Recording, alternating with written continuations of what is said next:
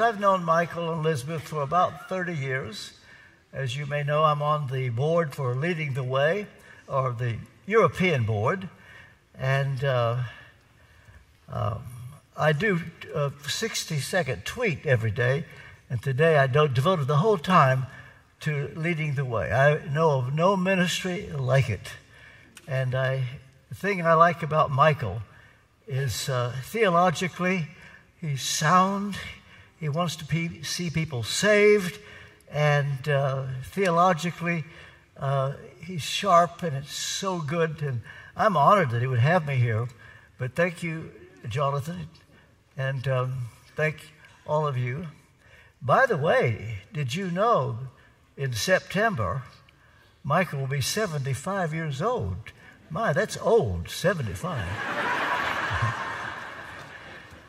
Wonder, Elizabeth, what will it be like living with such an old man? But Louise and I have been married 65 years, and 88 years old I was last week. And God has.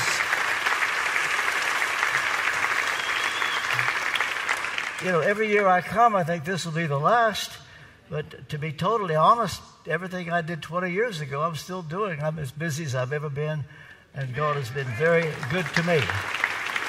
Now, Michael kindly lets me bring some of my latest books, and I've written a book called Fear the Good, the Bad, the Ugly. The good fear, fear of God, bad fear of man, ugly, demonic fear. Uh, a book on the Lord's Prayer is available. Uh, my book, Prophetic Integrity. That deals with these prophets who think God told them who's going to be the next president, and they always get it wrong, and they won't admit they made a mistake. And I've written a book calling them to be honest, admit when you get it wrong. Prophetic Integrity. And then my latest book, it's just out this week.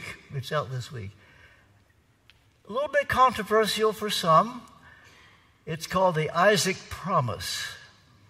For 50 years, I have held to the view, I've, I've preached it, that the charismatic movement is Ishmael. As Abraham thought that Ishmael was the promised child, that, turned out he was wrong, God said, Sarah will conceive and Isaac is coming. I think uh, charismatics, they love the Lord. They think that they believe that they're the final work of God before the end. And I hold that they're Ishmael, but Isaac is coming. And uh, at first, uh, I was rejected by them because they didn't like to be called Ishmael. I, I can understand that. But I believe something very genuine is at hand, and I, I give my view here. So I'll be around at, afterwards to sign up if that will help get rid of them, and uh, come once a year. All right.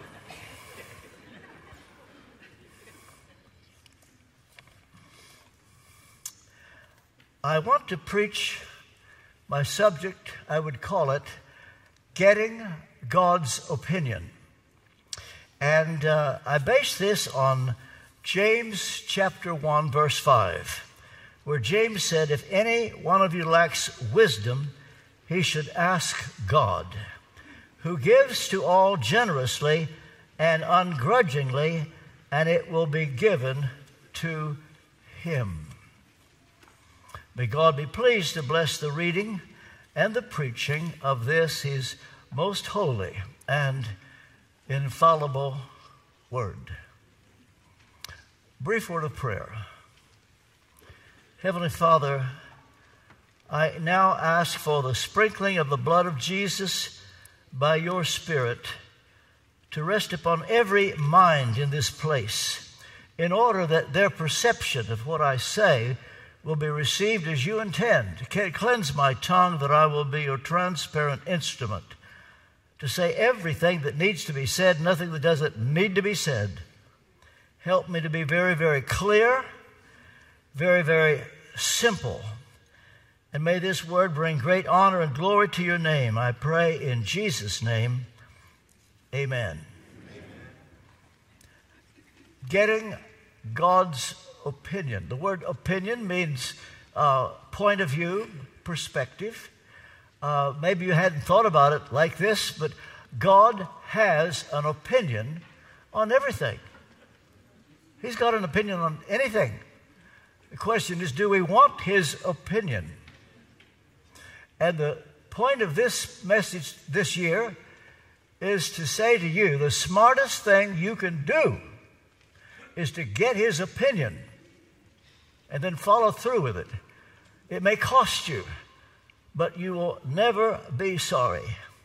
And so God has an opinion on everything. Now, the case could be made that this verse I read is the first request in the unfolding of the Christian faith that has to do with prayer. Let me explain what I mean.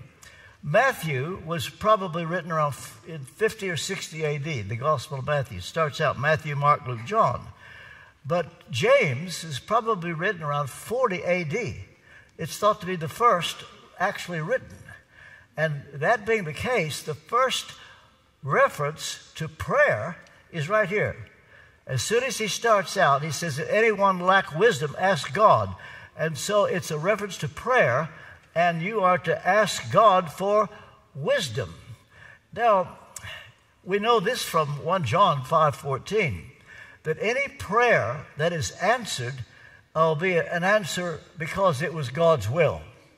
Like it or not, if you want your prayer to be answered, you've got to pray in His will. Because John says, 1 John 5 14, if any man ask according to his will, he hears us. Well, the question is, how do we know that we are praying in the will of God? Well, I can give you three examples for sure to know for sure that when you're praying, you're praying in the will of God. First, the Lord's Prayer. Jesus said, When you pray, say, Our Father in heaven, hallowed be your name, thy kingdom come. Uh, it's a prayer to be prayed uh, for what it's worth. Uh, Louise and I pray the Lord's Prayer together out loud every day, seven days a week. We've done it for years and years. We just pray the Lord's Prayer. It's a prayer that covers everything. If you examine what is involved in the Lord's Prayer, there's nothing left out. It's all there. Pray the Lord's Prayer. Also, Romans 8, 26, 27, Paul uses the expression praying in the Spirit. Now, there's one or two views of what that may mean. But the point is, if you pray in the Spirit, uh, Paul talks about groanings that cannot be uttered, and you, you really don't know for sure what is the will of God. But the Spirit intercedes. And that way you know that the prayer ascends to heaven is in the will of God. And you think, well, whatever that is, that's what I want. So when you pray in the Spirit, you'll be praying in the will of God. And then when you ask for wisdom, this is a time you can be sure you're praying in God's will because He wants you to do this. He's inviting you to do this. You ask for wisdom. Now, the Greek word is Sophia. You might like to know that the ancient Hellenistic Greeks thought that Sophia, wisdom, could only come to the gods. Plato, Aristotle, Socrates, that ordinary people like you and me could never have Sophia. But James says you can. God will give it to you. Has nothing to do with your IQ, has nothing to do with your education. But if you lack wisdom, that is to say, you don't know the next step forward, ask God. And the smartest thing you can do, get his opinion and do it, no matter what the cost. Now, uh, I think the most dramatic example of wisdom is described in um, 1 Kings chapter 3. Uh, you will perhaps know the story. It's about Solomon uh, when he was put on the spot. I want to read to you from 1 Kings chapter 3, starting at verse 16. And so, two women who were prostitutes came to the king and stood before him. This is King Solomon. One woman said, Please, my Lord, this woman and I live in the same house, and I had a baby while she was in the house. On the third day after I gave birth, she also had a baby, and we were alone. No one else was with us in the house, just the two of us were there. During the night, this woman's son died because she lay on him. She got up in the middle of the night and took my son from my side while I was asleep. She laid him in her arms, and she put her dead son in my arms. When I got up in the morning to nurse my son, I discovered that he was dead. That morning, when I looked closely at him, I realized that he was not the son I gave birth to.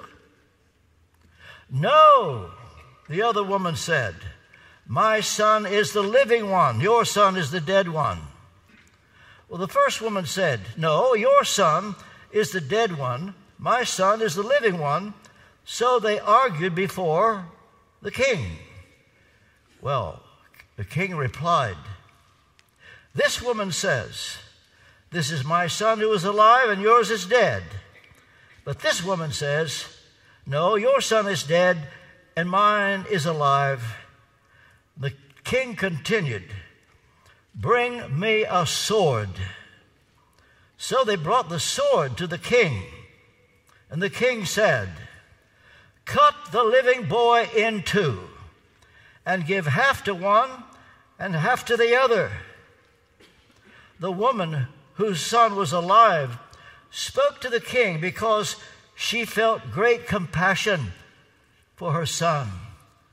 My Lord, give her the living baby, uh, uh, living baby, she said. But please, don't have him killed. But the other one said, He will not be mine or yours. Cut him in two. The king responded, Give the living baby to the first woman and don't kill him. She is his mother. All Israel heard about the judgment the king had given, and they stood in awe of the king because they saw that God's wisdom was in him to carry out justice. Awesome wisdom. Where does it come from? It is a gift of God. And the wisdom that will make people stand in awe is from Him, and He's got it. Now, there's a little prehistory because some uh, time before, God came to Solomon and said, uh, What would you like for me to do for you? Well, said Solomon, I need wisdom. I'm not able to, to judge these people, so I need your wisdom. Well, you know what? God said, uh, I like your request. You could have asked for riches, you didn't ask for that. You could have asked for a long life, you didn't ask for that. You could have asked for judgment on your enemy, you didn't ask for that. You asked for wisdom. And God was so pleased with that request that He said, I'm going to give you what you asked for, and I'm going to give you other things you didn't ask for. You see, that's the way God is if you pray in His will, you get more than you could ever wanted. Uh, take, for example, Matthew 6, verse 33. It was my father's favorite verse. Uh, I grew up on Matthew 6:33. It seemed like he quoted it almost every day. Seek first the kingdom of God and his righteousness, and all these things shall be added to you. Uh, it is a very wonderful verse. In other words, you just seek God and seek Him, and then He'll give you everything else.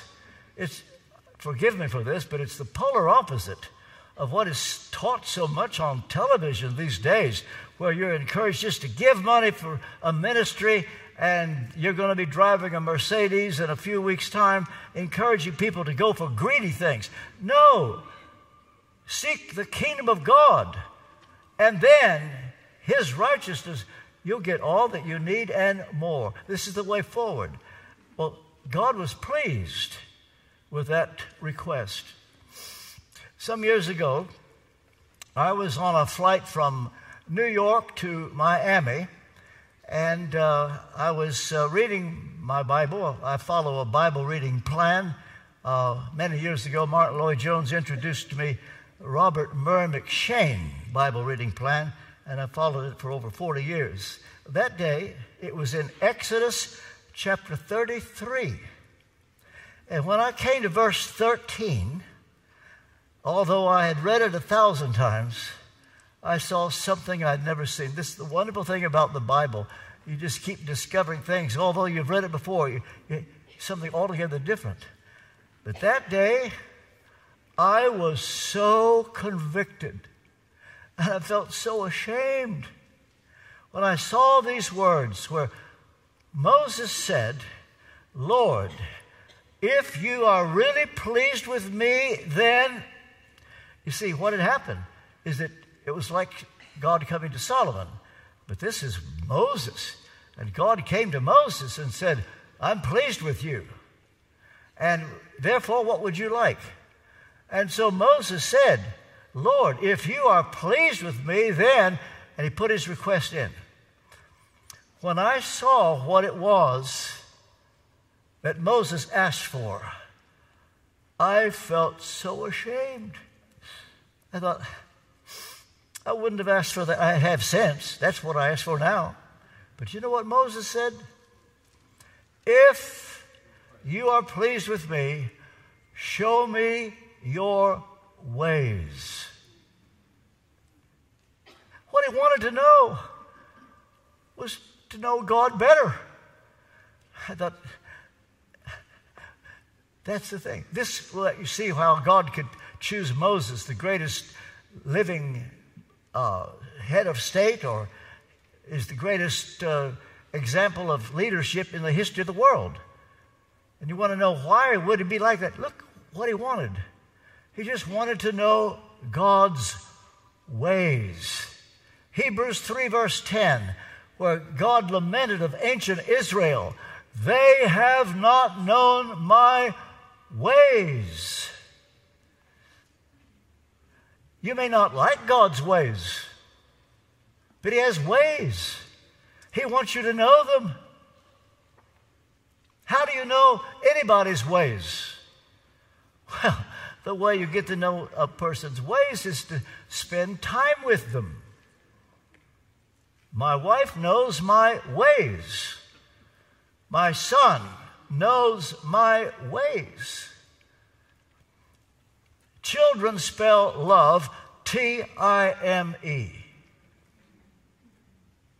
How do you get to know God's ways? By the way, God likes your company. How much do you pray? How much time do you spend in prayer? At the judgment seat of Christ, you will not regret anything you gave to God. You will not regret any amount of time spent getting to know His ways, just talking to Him. When I first went to Westminster Chapel, I actually urged every member uh, to pray 30 minutes a day yeah, that's, that's, I thought that's what every Christian should do. I was brought up that way. My father, my earliest memory of my dad was sitting on his knees 30 minutes before he went to work. He, and he wasn't a preacher, he was a layman. And so I asked the members of Westminster Chapel 30 minutes a day. You would have thought these chandeliers would fall. One deacon said, 30 minutes a day? I don't know what to say after five minutes He told me more about him than I wanted to know. You can have a prayer list. God likes your company, and you get to know his ways. How much do you pray? Here's a quote from Martin Luther's journal I have a very busy day today, must not spend two hours, but three in prayer. John Wesley would not think of going out into his day without two hours on his knees. But where are the Wesleys? Where are the Martin Luthers? The average church leader, you might like to know this, and maybe you wouldn't want to know, The average church leader today in Britain and America, whether pastor, evangelist, rector, spends four minutes a day in prayer. And you wonder why the church is powerless. And so, to know God's ways, you get to know Him, and God likes your company, and you will never regret time with Him. Well, according to James, you can get to know His ways, and that's what wisdom is. I would define wisdom not only as getting God's opinion, but the presence of the mind of the Holy Spirit. Not presence of mind. A, a, person not a Christian will sometimes experience what they call presence of mind, unusual strength or unusual knowledge in a crisis. That's not what I mean. I'm talking about the presence of the mind of the Holy Spirit. The third person of the Godhead has a mind. And if we can get his mind and figure out what he would do, ask for that. The mind of the Spirit. If you get the mind of the Spirit, you will have wisdom. I call it 2020 foresight vision. We all have 2020 hindsight vision. If only I had done this last week. If I could relive yesterday. But if you get the mind of the Spirit, you have 2020 foresight vision. You won't mess up. You'll say the right thing at the right time. And this is on offer to ordinary people. Proverbs chapter 9, verse 10 the fear of the Lord is the beginning of wisdom. Well, now, to get the mind of the Spirit, it is required that you know the Holy Spirit when he is not grieved. The Holy Spirit can be grieved, the Holy Spirit can be quenched, but when the Holy Spirit is unquenched, ungrieved, you get the, his mind. In Ephesians chapter 4, verse 30, Paul says, Grieve not the Holy Spirit of God. The word grieve comes from a Greek word that means get your feelings hurt. You say, well, RT, Holy Spirit can't get his feelings hurt. Oh, yes, he can. When he's grieved, what happens? Well, you don't lose your salvation because Ephesians 4.30 says, Grieve not the Holy Spirit of God with whom you were sealed for the day of redemption. Nothing can be clearer than that. But what happens is, it's as if the dove just kind of flies away. It's a metaphor for example, John the Baptist said, I knew that Jesus was the Messiah because I was told that when you see the dove come down and remain, he is the Son of God. I'm sure all of you knew that the dove is often depicted as, as, as the Holy Spirit. Not the only way, he's depicted as fire, wind. But why the dove? Well, the dove is a very shy bird. Uh, and a dove is very gentle. Did you know there's a, that doves and pigeons are in the same family? They're the same. Anatomically, they're the same. You cut one open, the same. Spleen, everything. But the dove and pigeon are very different in temperament. You can, you can train a, a, a pigeon, but you can't train a dove. A pigeon is boisterous, a dove is gentle. And John the Baptist says, I saw the dove come down and remain. Why does he say remain? Well, let me put it this way I know what it is, I, I think you do. When the Holy Spirit comes down on you, and there's nothing like it in the world when the presence of the Holy Spirit is there. I wish I could say that it happens to me every day. I wish I could. No. But when that does happen, and the dove comes down, and you think, oh, oh, this is, this is wonderful. The peace, the joy. God is so real. You think, after this moment, I'll never doubt God again. That's, that's how real. When the dove comes down, But what I find is that the dove doesn't stay, doesn't remain. You see, the dove came down on Jesus and remained. He comes down on me, but it seems to, he flies away. Later in the day, I'll think, what happened? This morning he was so real. What, what, what happened? Well, maybe it was uh, when I was on the telephone and talking to an agent with American Airlines that they just started work yesterday and they don't know what they're doing. And I said, Am I to believe you're saying? And Louise said, Be careful. The dove will just fly away. You're on I 75 and the car in front of you going so slow, you roll down your window. What's the matter with you? dove just flies away.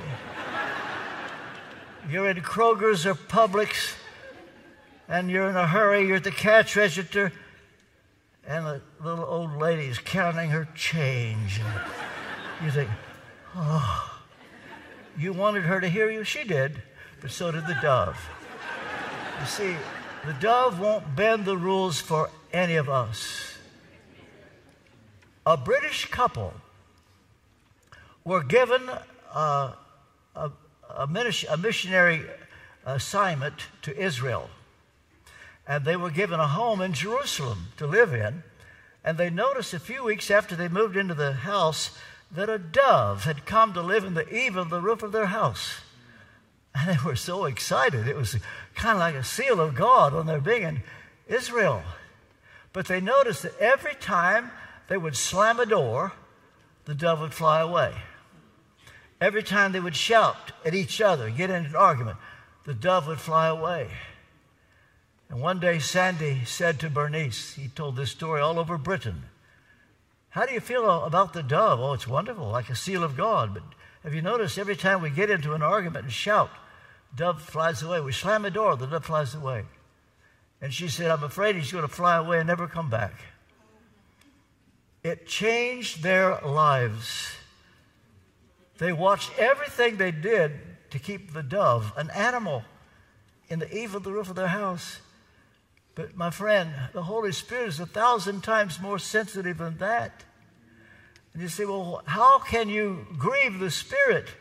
Well, as soon as Paul said, grieve not the Holy Spirit of God, with whom you were sealed for the day of redemption, he tells you, let all bitterness, anger, wrath be put away from you forgiving one another. So, could I just ask you? I, I don't mean to be unfair, but are you angry? Are you bitter? Have you been flying off the handle? Have you lost your temper? Are you living in unforgiveness? You're holding a grudge and you're wondering why God is not real. Well, I have to tell you, He won't bend the rules for any of us. And to get to know His ways means to live a life without bitterness and anger. And I couldn't help but think between the two services, I did this sermon pretty much this way in the first service. I was thinking, I think there's somebody here in this service this sermon is getting to you in the nick of time. There's somebody here, not asking who it is, don't need to know, but you know who you are. You need this big time. But, but it's, God is never too late, He's never too early. He's always just on time. The thing is, required for the Holy Spirit to be ungrieved, it's the absence of bitterness uh, when the Spirit is ungrieved, He will reveal His opinion. You'll get His opinion. He wants to give it to you. But I have to tell you, you say, is there a catch, RT? Well, you might say so. I'll tell you what it is. It may cost you. This is the thing in Proverbs chapter 4, when Solomon is talking about this wisdom, he says, Get it whatever the cost, get it. You say, well, how much do I pay? Do I go to the bank and draw out money? That won't do. You say, well, how will it cost you? Well, your friends may distance themselves from you. You may have to turn down a coveted invitation. You may have to abandon a certain relationship. You may have to appear stupid before people's eyes. And by the way, have you noticed when you read Proverbs, there's so much in Proverbs about sexual purity and the danger of adultery? It's, in your face. Why? Because wisdom and adultery don't go together. Last Sunday morning, last Sunday morning, I was preaching in uh, a town in, near Nashville. And as I walked into the pulpit, my cell phone went off. I didn't know I had it on, but it hadn't got to the pulpit yet. Was a man, pastor of a, he's a major player, well known, pastor in a major city in Texas. He's at RT. I just wanted to tell you I have to resign my church today after 35 years. He messed up. How did it happen? Lack of wisdom. You hear about pastors, some say there's one a week, have to give up their ministry. Lack of wisdom. They do stupid things. And if I've given this warning before here, I think I'm going to give it now. If, if there's someone here right now, you're in the middle of an affair, you're thinking of having one, I've got a word for you. Stop it now. Break it off. It's only a matter of time. You give a thousand worlds to turn the clock back to this moment. Don't be stupid. And so, this wisdom is on offer. And whatever it costs you, get it. I think as I close, the wisest question I could ask you is this Do you know for sure that if you were to die today, would you go to heaven? Do you? If you were to stand before God, you will. And if He were to ask you, He, he, he could do, why should I let you into my heaven? What exactly would you, would you say? Suppose this were the real thing, and you're standing before God, and you are asked, Why do you think you should get into heaven? There's only one answer. Give the wrong answer, you have to go to hell. The right answer, do you know it? There'll be nobody to coach you, whisper the answer to you. What would you say? By now, it should have come to your mind. If it didn't come to your mind to say this, because Jesus died for me. Because of the blood of Jesus. If that did not come to your mind already, I wouldn't want to be in your shoes for anything in the world. But that can all change. I'm going to give you a prayer to pray.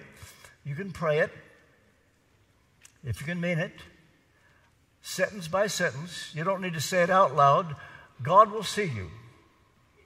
Just say this right now Lord Jesus, I need you. I want you. Thank you for dying on the cross for my sins. Wash my sins away by your blood. I invite your Holy Spirit to come into my heart. As best as I know how, I give you my life. That's it. Did you pray that prayer? Are you ashamed that you prayed that prayer? You say, well, why do you ask RT? Because Jesus said, if you're ashamed of me, I'll be ashamed of you. Jesus said, if you confess me before men, I'll confess you before my Father. And if you prayed that prayer, I ask, are you ashamed of it? I'm going to ask you to confess Him. Not going to ask you to make a speech. But if you prayed that prayer, I want you in the next 15 seconds to stand up to your feet. You say, in front of all this crowd? Yep. If you confess me before men, I'm not going to ask you to make a speech, but if you prayed that prayer, five, four, three, two, one, stand to your feet if you prayed that prayer. Remain standing. Okay, remain standing. Remain standing. Okay. Remain standing. Now look, it's very possible that some of you that are standing were saved before today. And you did the right thing to stand. You, you affirmed the gospel. But if you have never confessed Him openly before or prayed a prayer like that, and this is your first time, you know what? You've just been born again.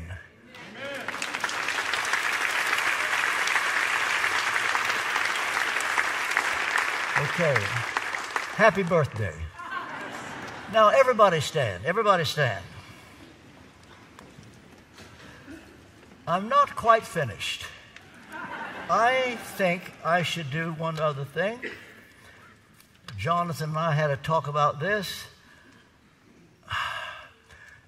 If I had said all of you that lack wisdom and promised today to start asking God for it, I think everybody would have stood. I think you would have. But I'm going to make it a little more difficult.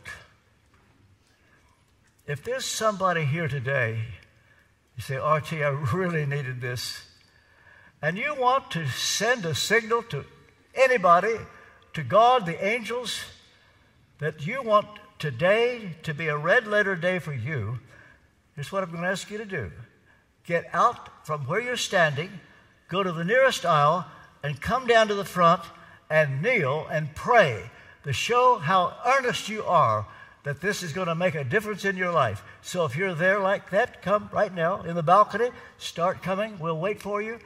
And I just say, come on down and pray that this will be a day you say, Lord, I'm sorry. I've not sought your opinion. I've been too hurried, too busy. I haven't prayed like I should. I haven't looked for your opinion. And I've made mistakes, and I'm sorry. Anyone else come? I don't know if anybody's leaving from the balcony or not. Yeah, they are. Just pour your heart out to God if there are elders here that pray with those who come forward, I'm sure they'll come up to you if you need to. And uh, so that you leave this place knowing that you sincerely want to please God and seek His face for wisdom. Maybe it's your prayer life. Maybe it's your inability to forgive. But I would urge you so that this sermon will not just be one you said, oh, yeah, that was good, I needed that. I want it to make a difference in your life. That if I never see you again, I will be, so glad I gave this invitation. Or if I come back again, you can say, that day made a change in my life. Wait just a moment. I tell you what, we'll ask the uh, singers to come and and I'll let them close. You that are kneeling, pray as long as you like, and there'll be time for those in the balcony to continue to make their way.